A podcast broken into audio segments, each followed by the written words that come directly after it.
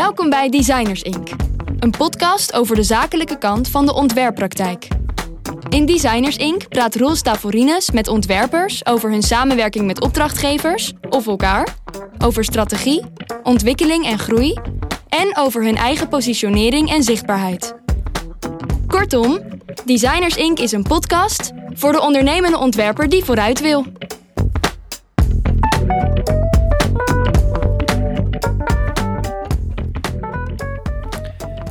Deze aflevering van Designers Inc. praat ik met Michelle Haak.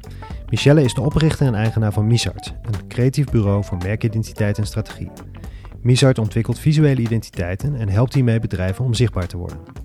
Met haar eigen zichtbaarheid is ze na bijna 13 jaar best tevreden, maar ze is nog op zoek naar die grote iconische merkidentiteit. Michelle, je bent nog maar net 30 ehm, en je hebt afgelopen jaar al je 12,5 jaar jubileum gevierd. Je bestaat zelfs bijna 13 jaar. Ehm, je bent super jong en je hebt toch al zo'n jubileum gevierd. Um, wat ben je ongelooflijk vroeg begonnen als ontwerper. Hoe komt dat? Ja, dat komt eigenlijk omdat ik altijd al met ontwerp uh, bezig ben geweest. Uh, dus vroeger al veel tekenen. En uiteindelijk uh, ben ik Photoshop gaan ontdekken. En ik speelde destijds ook een online spel. maar in dat spel kon je je eigen profiel ontwerpen. En dat vonden de medespelers zo leuk dat ze mij begonnen te vragen of ze voor dat geld uit het spel, of ik daarvoor profielen wilde opmaken. En uiteindelijk kwam er een speler die um, geen nepgeld had. En die wilde toen heel graag 5 euro betalen. Uh, en dat zag ik zelf wel zitten. Uh, dus zo is de combinatie eigenlijk gekomen van het creatief bezig zijn en daar ook geld mee kunnen verdienen. Ja, en um, um, aan de ene kant, um, zeg maar, ontwerpen als een soort van hobby is één, maar op een gegeven moment uh, ontwerpen ook als professional is een tweede. Dat is niet per se een logische stap. Wist je dat je een professioneel ontwerper wilde worden, al heel vroeg? Vroeger wilde ik eigenlijk altijd architect worden. Um, maar op de haven kwam ik er wel achter dat ik niet, uh, niet goed genoeg was in wiskunde en zo. En dan is grafisch ontwerp een heel goed alternatief. Um, en zeker in die combinatie met dat online spel en dat ja, op kleine schaal geld verdienen, uh, dat vond ik een hele leuke combinatie. Ja. Je vertelde in een voorgesprek ook al dat je um, heel vroeg eigenlijk een inschrijving had bij de Kamer van Koophandel. Uh, wat maakte dat je die inschrijving ging aanvragen? Want ook dat is niet per se een logische stap. Je kunt heel goed ontwerpen en wat in opdracht doen zonder dat je per se jezelf aanmeldt als, uh, nou ja, ik ben een bedrijf, ik schrijf me in bij de Kamer van Koophandel. Nou, wat ik heel erg merkte is dat ik um, geen vertrouwen kreeg van opdrachtgevers. Dus ze vroegen mij of, of ik één dag in de week uh, voor het bedrijf wilde werken. Of, er was, ja, of ik moest een Kamer Koophandel inschrijving hebben, zodat ik facturen kon sturen. Uh, dus dat was eigenlijk een hele praktische, uh, praktische noodzaak om dus te kunnen groeien en om geld te kunnen verdienen. Hoe oud was je toen? uiteindelijk was ik 17 ja. en ik denk dat ik er twee jaar om gezeurd heb bij mijn ouders, omdat zij allebei moesten tekenen. Oh, ja. Ja. En ze hadden niet per se vertrouwen in het feit dat jij een goede ondernemer zou zijn? Of ze waren toch een beetje bang voor de verantwoordelijkheid die er op hen afkwam? Nou, vooral het laatste. Want als zij meetekenen, zijn zij ook financieel verantwoordelijk voor alle uh, zakelijke beslissingen die je maakt. Um, ja, en zij wilden, ja, zij dachten dat het een kreet van een puber was. Um, maar uiteindelijk heb ik wel laten zien dat ik dit serieus wilde. En uiteindelijk zijn we met z'n drieën naar de Kamer van Koophandel gegaan voor een adviesgesprek. En toen hadden ze voldoende vertrouwen om, uh, om mee te tekenen. Je hebt je, je hebt je ouders om je vinger gewonden eigenlijk ja, in dat gesprek. Een beetje wel, ja. ja. Hey, um, en toen heb je, um, um, je hebt communicatie multimedia design gestudeerd. HBO-opleiding. Uh, je had er ook voor kunnen kiezen om naar de kunstacademie te gaan, wat misschien ook een logische keuze was als je zoveel met ontwerp bezig bent. waarom heb je gekozen voor communicatie multimedia design? Ja, met name omdat die opleiding uh, wat praktischer was. Uh, maar tegelijkertijd ook breed. En ik voelde me gewoon veel meer thuis uh, ja, in het milieu van communicatie en multimedia design dan op de academie. Ja. En met name omdat de academie voor mij toen te abstract uh, en ook te zweverig was. Uh, na mijn opleiding communicatie en multimedia design heb ik wel nog een master gevolgd. grafisch ontwerp aan de academie. En daarvoor heb ik toen gekozen omdat ik 21 was toen ik afstudeerde op CMD. Toen liep mijn bedrijf eigenlijk al goed genoeg om van te leven. Maar ik merkte dat ik wel een, een goede basis in puur grafisch ontwerp miste. Ja. En daarom ben ik toch uiteindelijk naar de academie gegaan. Kun je uitleggen wat dat dan wat dat is, uh, dat je een basis op het gebied van grafisch ontwerp mist? Nou, ik weet nog dat ik in het derde jaar van communicatie en multimedia design kreeg ik de kans om Wim Krauwel te ontmoeten. Dus daar was ik super enthousiast over, want dat is altijd mijn grote voorbeeld geweest. Dus ik kwam op, op maandag op school om dat heel, uh, heel enthousiast tegen mijn medestudenten te vertellen. En niemand kende Wim Krauwel. En op de academie kende natuurlijk iedereen hem. Dus het gaat gewoon over een, ja, een meer specifieke interesse in dat puur grafisch ontwerp aan zich. En uh, dat was iets wat je op de master wel meer ontmoette ook, zeg maar die gezamenlijke interesse. Ja, op de master was ik eigenlijk degene die er het minst van wist. Wat heb je op die, op die master verder geleerd? Hoe heeft dat jou verder gebracht? Wat heeft dat aangevuld op communicatie multimedia design voor jou? Ja, op die master heb ik wel meer mijn eigen identiteit als ontwerp, ontwerper kunnen ontwikkelen. Uh, dus meer een eigen handschrift, maar wel altijd in het belang uiteindelijk van de opdrachtgever. Hoe was het om met je medestudenten te verkeren? Want je bent toch een, um, ja, hoe zou ik zeggen, je bent meer een ondernemende ontwerper. Nou ja, lijkt het anders zeggen. Je bent volgens mij een ontwerper die uh, ook een hele goede ondernemer is, of een hele goede ondernemer die ook ontwerper is. Wat is de, wat is de volgorde eigenlijk voor jou? Ja, dat is een mooie vraag. Uh, want op de academie werd ik inderdaad altijd gezien als die ondernemer. Maar als ik op zakennetwerken ben, dan word ik echt gezien als ontwerper. Uh, voor mezelf is dat één, want ik ben gewoon een ontwerper die daar toevallig ook geld mee verdient. En ja, ik had wel een. Op die master zaten we maar met 11 of 12 mensen in de klas. En daar was ik wel een beetje de vreemde eend in de bijt, omdat ik gewoon graag voor opdrachtgevers wilde werken. En de meeste studenten dat juist als belemmering zagen. Ja, die waren veel autonomer ingesteld eigenlijk. Ja, klopt. Ja. en die waren veel beter in het initiëren van eigen projecten. Um, en ook het maken van eigen standpunten. En was het um, tijdens je uh, masteracademie, uh, dat je, of in je masteropleiding, dat je uh, de opdracht voor het Amphia kreeg? Ja, klopt. Dat was een stageopdracht? Ja, ik ontmoette, ik speelde toen tafeltennis en ik speelde competitie. Ja. En ik moest tegen een van de directeuren tafeltennissen. Um, we hadden een klik, dus we dronken een biertje na, na afloop. Um, en we hebben contact gehouden en uiteindelijk heb ik gewoon heel brutaal gevraagd: Hebben jullie geen nieuw logo nodig? En dat hadden ze, want ze waren toen ook bezig met de nieuwbouw. Uh, maar er zat een vijfkoppig directieteam. Uh, en de andere vier di directieleden waren iets minder enthousiast uh, dan, die, dan die ene iets, iets minder enthousiast over het überhaupt het eh, aannemen van een nieuwe visuele identiteit? Of het, het, het minder enthousiast over het samenwerken met een stagiair? Nou, het, samenwerken met iemand die nog studeert en daarnaast wel een bedrijf heeft. Um, dus toen hebben we het zo afgesproken dat, we het als stage, dat ik het als stage, afstudeerstage mocht doen. Uh, en als dat goed zou gaan, dan was er een afkoopsom en dan werd het een echte opdracht. Uh, dus ik was daar heel enthousiast over. Een andere voorwaarde was dat ik het samen met een andere student zou doen. Um, ja, voor, om het risico te dekken van wat gebeurt, wat als er iets met jou gebeurt. Ja. Uh, dus toen heb ik Emmy van Tiel uh, gevraagd. En we zijn dat samen gaan doen. Um, en dat is uiteindelijk een heel groot succes geworden, want het logo staat, uh, staat nu op het dak. Het is interessant, want het is een, een super complex soort van opdracht. Een ehm, ziekenhuis is een veelkoppig monster met heel veel entiteiten binnen de muren van zo'n ziekenhuis, van maatschap, et cetera. Besluitvorming is lastig. Uh, het is voor jou de eerste keer dat je zo'n project doet. Uh, weliswaar ervaren met het ondernemen en samenwerken met opdrachtgevers, maar zo'n ziekenhuis is toch iets anders. Uh, en voor de eerste keer misschien ook in samenwerking met een, een collega-ontwerper eigenlijk. Ja. Ehm, hoe was dat? Nou, we hadden gelukkig een, een hele goede communicatiemanager. Um, en dat heeft wel heel erg geholpen om... Een communicatiemanager binnen het ziekenhuis? Binnen het ziekenhuis, ja. Dus een interne ja. communicatiemanager. Eh, die heel erg goed, goed wist ehm, welk proces we moesten belopen. Om ervoor te zorgen dat we dus iedereen meekregen. Dus inderdaad, de, de voorzitter van het MSBA, uh, maar ook het, het, directieteam en vooral ook de medewerkers. Want dat is wel heel belangrijk om uh, nou echt wel draagvlak te creëren bij de gehele organisatie voor zijn nieuw, nieuw logo. Um, ja, dus dat we daar een goed team hadden, heeft ons heel erg geholpen. En daarvan heb ik dus heel veel geleerd over hoe je zo'n proces aanpakt. Het is nu alweer een behoorlijk aantal jaren geleden. Uh, dus je kunt er nu met afstand naar kijken. Um, hoe kijk je nou terug op dat, op dat proces? Of wat zou je nu anders doen? Of wat zou je precies hetzelfde doen? Nou, wat dus heel belangrijk is, is dat je intern iemand hebt die de organisatie heel erg goed kent. Ja. En dat je daarop kan leunen eigenlijk. Eh, dus ik zou da- daar altijd voor pleiten.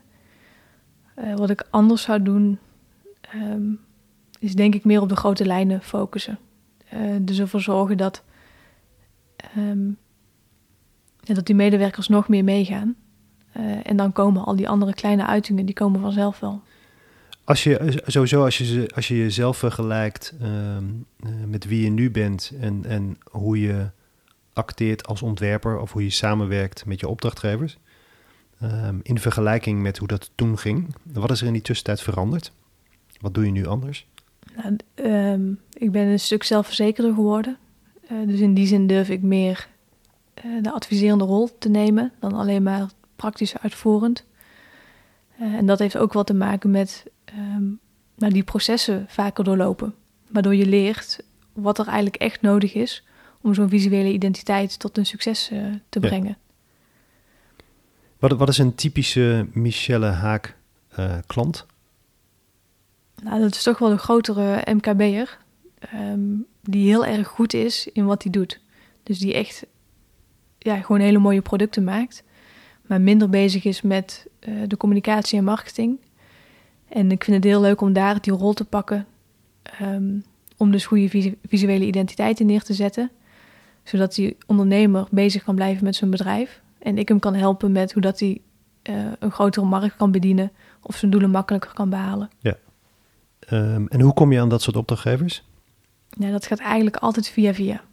En net zoals ik een directeur van het Amphia ontmoet tijdens een taaltenniswedstrijd, ehm, ontmoet ik heel veel mensen op netwerkborrels. Ehm, en heb ik ook inmiddels redelijk wat ambassadeurs. Dus mensen geven me mijn naam vaak door. Heb je, heb je een, een soort van expliciet plan eh, over hoe je werkt aan je eigen zichtbaarheid? Je zegt op je website heel mooi, Misart ontwikkelt visuele identiteit en helpt hiermee bedrijven zichtbaar te worden. Zichtbaar eh, en herkenbaar eigenlijk. Hè? Eh, hoe zit het met je eigen zichtbaarheid? Ja, dat is zeker in een coronajaar lastig. Omdat het vaak, ik moet in contact blijven met mensen. Gewoon eh, fysiek Eh, bedoel je live? Ja, ja. je moet veel aanwezig zijn, je moet top of mind blijven. Ehm, wat ik met mijn tienjarig jubileum heb gedaan, is een groot feest gegeven. Dat werkt ook heel goed. Ehm, en zo geef ik wel één, of om, de, om het jaar, eh, probeer ik wel een fysieke mailing te sturen. Ja, Want ik merk dat dat toch het beste werkt om eh, op het netvlies van mensen te blijven. En je, je merkt ook dat het opgepakt wordt en dat je herkend wordt en dat je eh, daardoor ook gebeld wordt. Ja, absoluut. Ja. Ik krijg soms zelfs appjes. Dan rijden we een aantal bussen rond van Bravo.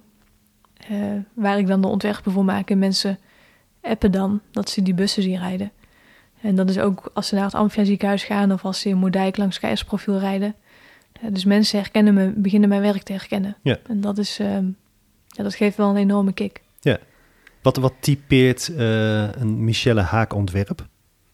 Ja, volgens jou scheefloos. Sowieso. Ja. Eh, dat is denk ik ook al waar. Ja, mijn ontwerp is wel zonder opsmoek. Dus het moet altijd... eh, eigenlijk moet het wel functioneel zijn en, en het verhaal vertellen. Hoe, hoe gebruik je design om een verhaal te vertellen? Nou, Nee, laat ik het anders stellen. Ehm, hoe leg je dat aan je opdrachtgever uit? nou, dat is altijd lastig. Want om, om een verhaal te kunnen vertellen met heel minimalistisch ontwerp... moet je eerst echt tot de kern komen. Ja. En om tot de kern te komen met je opdrachtgever... ehm, ja, moet je een aantal sessies aangaan. Eh, moet je gesprekken hebben. Moet je dingen onderzoeken. En opdrachtgevers vinden het, zeker die MKB'ers, vinden het soms wel moeilijk om daar geld voor vrij te maken. Ja. Maar inderdaad, door het goed uit te leggen en door het gewoon te gaan doen, eh, merk je ook dat opdrachtgevers dat eigenlijk heel erg leuk vinden. Als je dus eenmaal die kans krijgt om het te gaan doen. Ja, je zou verwachten dat, dat je als eh, dat, dat opdrachtgevers het over het algemeen wel leuk vinden. Zeker MKB'ers om over hun eigen bedrijf te, pra- te praten. Ja. En, um, over, om, en ik kan me voorstellen dat zij relatief snel snappen eh, dat het belangrijk is dat jij als ontwerper, als je hen eh, hun, hun vraagstuk moet vormgeven, zeg maar, dat je begrijpt waar zij mee bezig zijn of waar ze vandaan komen. Ja, de- en dat is dus ehm, met name die opstart is lastig. Eh, maar als je eenmaal in dat Ja, proces als, als, de, zit... als de relatie eigenlijk er nog niet is, zeg Ja. maar, dat je elkaar nog moet leren kennen. Dat, Ja, want een, een opdrachtgever moet zichzelf eigenlijk helemaal blootgeven. En dan kom ik daar als, als relatief jong mens en dan ga ik allerlei lastige vragen stellen. Ehm, maar als die vertrouwensband er eenmaal is, dan gaat het vaak heel erg goed. Is het wel eens niet gelukt? Ja, absoluut. Ik was ooit in Rotterdam bij een opdrachtgever. En hun enige drijfveer was geld verdienen. En ik kreeg er echt niks meer uit. Nee. Dus ehm, toen heb ik uiteindelijk wel een identiteit proberen te ontwerpen. Ehm, toen heb ik een maand of zo niks van ze gehoord. En toen belden ze dat ze op uh, 123logo.nl of zoiets uh, een logo hadden laten maken wat veel beter was. Ja. Uh, dus dat was wel een duidelijke mismatch. Ja. ja. Dus zulke je... dingen gebeuren ook. Ja. ja. ja. Eh, heb je verder wel eens conflicten met jouw opdrachtgevers? Of, of fikse ruzies of behoorlijke meningsverschillen? Nee, eigenlijk... Um, we hebben natuurlijk wel discussies. Want dat is nodig om, om tot die kern te komen. Ja. Uh, maar het zit niet in mijn karakter om uh, ruzie te maken of om conflicten op te zoeken. Um, op je site zeg je: Het is mijn droom om merkidentiteiten te ontwerpen die generaties lang blijven bestaan door een iconische karakter en kracht. En om op die manier bij te kunnen dragen aan de rijke geschiedenis van het Nederlands grafisch ontwerp. Um, eerst om dat eerste, wat, wat is er nodig om die opdracht op je pad te krijgen? Of wat doe je eraan om te zorgen dat je die in het vizier krijgt? Ja, dat is eigenlijk gewoon bezig blijven. Ja. En ook wel um, nee durven zeggen. Dat is natuurlijk een enorm cliché, maar het werkt wel echt om um, ja, het geneuzel wat je, wat je eigenlijk niet wil, om daar nee tegen de, te durven zeggen. Want dan komt er ruimte um, voor die grotere opdrachten. En ik denk dat ik het, het belangrijkste is om mensen te blijven ontmoeten. Ja. Hoe weet je dat iets een iconisch karakter heeft en een, een, een kracht? Misschien heeft het Amphia dat wel. Ja, maar dat weten we pas over 50 jaar. Ai.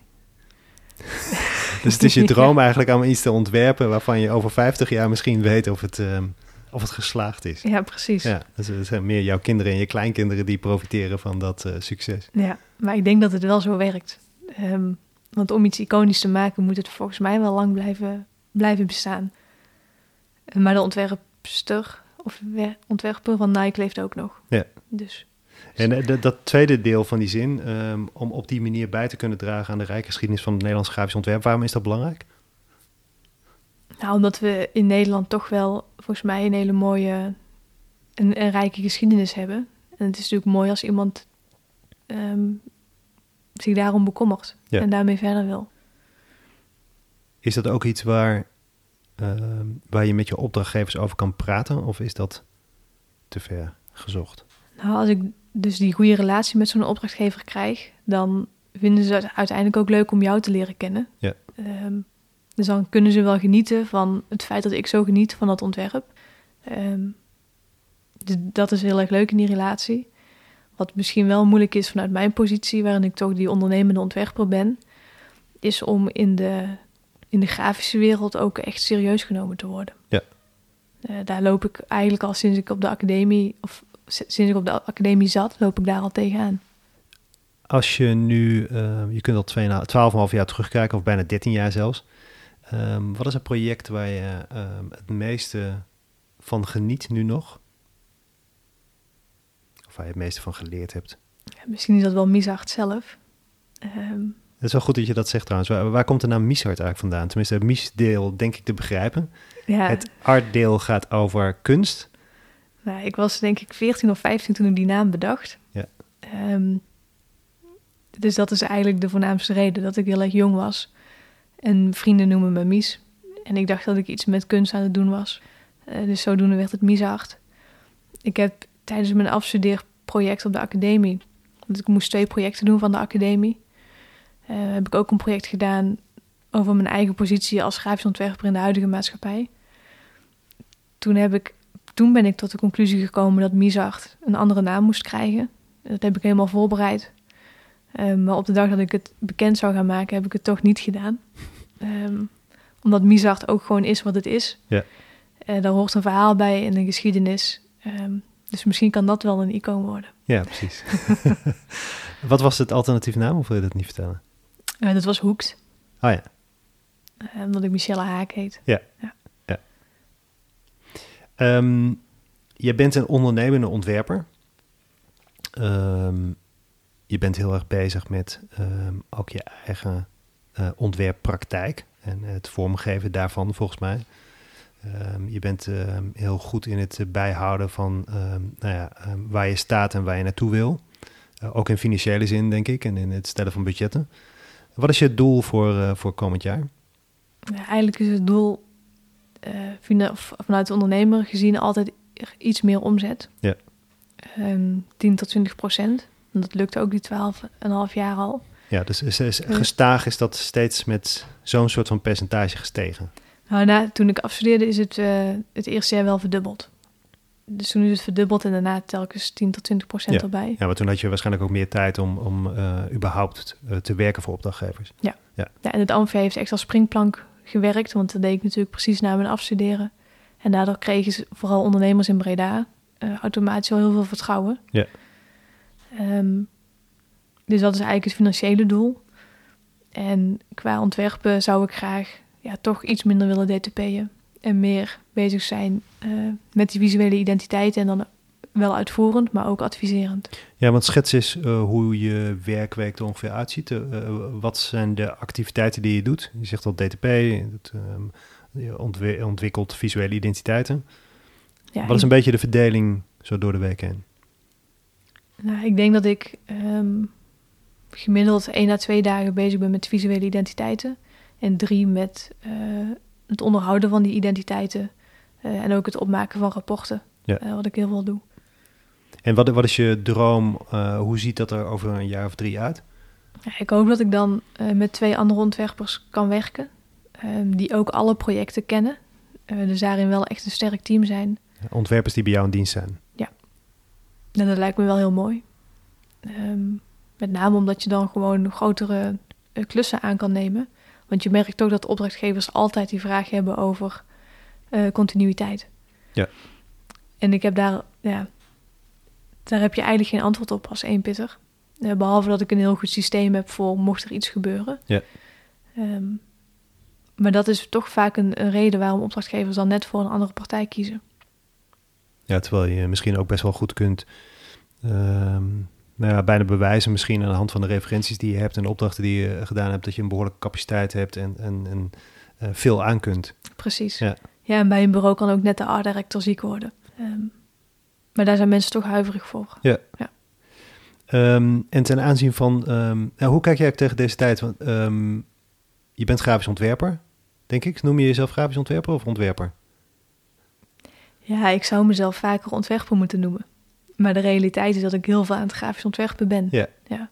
Maar waar ik eigenlijk naartoe wilde is, uh, dit is een tijd waarin online natuurlijk ongelooflijk belangrijk is. En uh, alleen maar belangrijker wordt, zou je kunnen zeggen. Um, uh, in mijn eigen praktijk is het zo dat vroeger deed ik heel veel met drukwerk en produceerde mijn opdrachtgevers heel veel publicaties, allemaal in print. Nou, dat gebeurt nu eigenlijk helemaal niets meer, tenminste niet in mijn praktijk.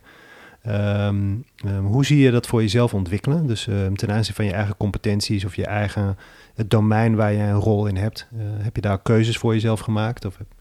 Ja, met name bij die visuele identiteiten merk je dat als je echt een verhaal wil vertellen, moeten er heel vaak bewegende, bewegende elementen bij. dus daarvoor is animatie wel echt noodzakelijk. dat kan ik niet zelf, maar daarvoor heb ik wel een heel goede, uh, goede leverancier.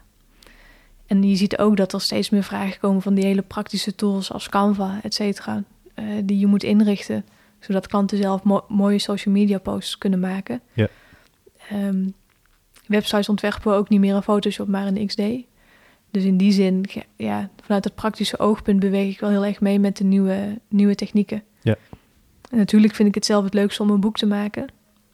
Um, maar dat, dat is gewoon niet de markt. Waar, waarom is dat natuurlijk?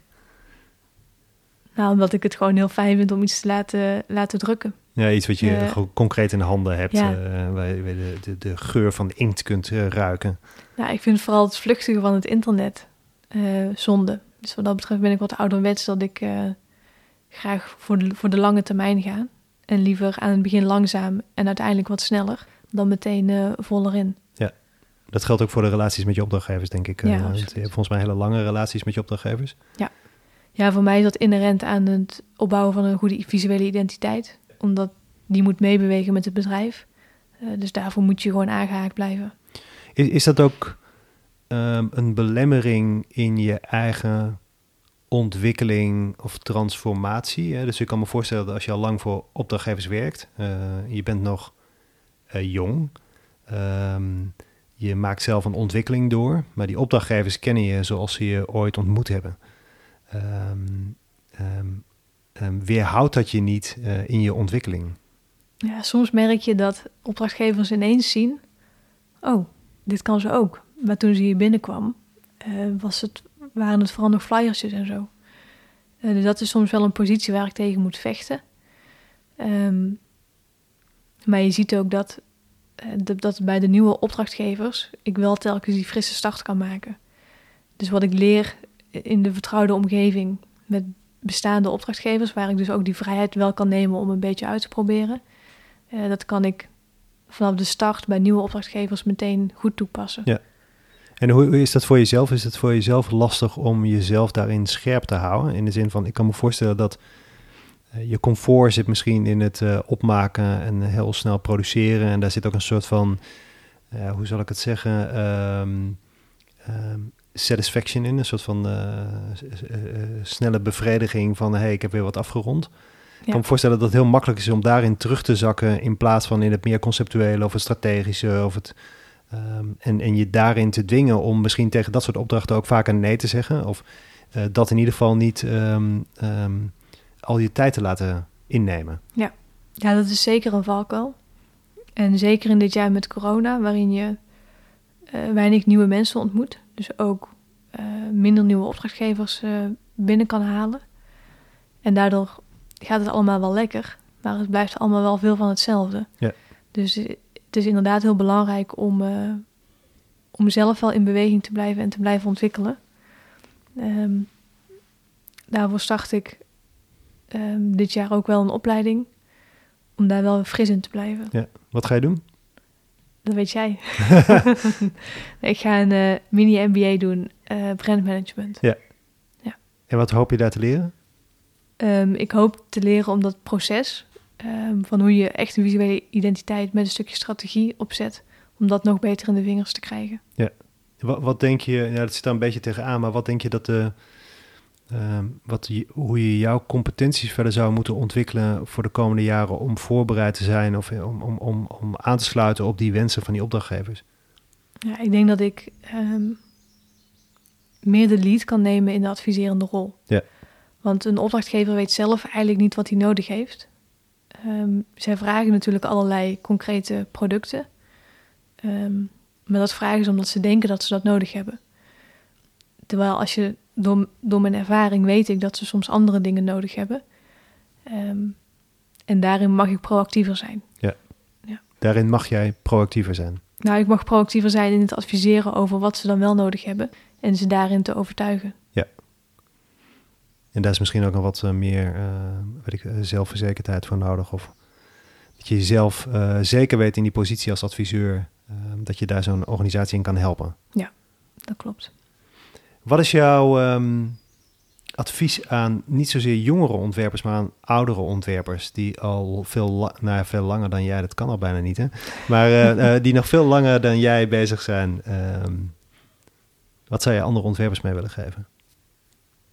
Nou, wat ik zelf altijd doe is 100% geloven en 110% geven. Uh, want daardoor kan je het vertrouwen van je opdrachtgever winnen. En dat vertrouwen is wel echt de basis om die adviserende rol te kunnen pakken. Ja.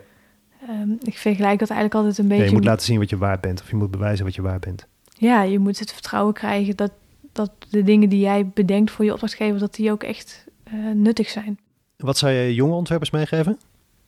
Ja, hetzelfde. Uh, gewoon iets meer geven dan, dan je belooft. Het is zo, als ik mijn auto ga laten repareren... dan weet ik dat hij het niet doet... Um, maar ik weet niet wat er moet gebeuren.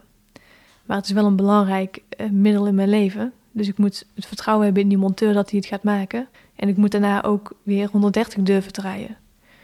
Um, en eigenlijk die vertrouwensband, die moet je volgens mij ook met je opdrachtgevers hebben. Dat je ze dus kan adviseren wat ze nodig hebben. En dat ze dat daarna ook echt durven te gebruiken.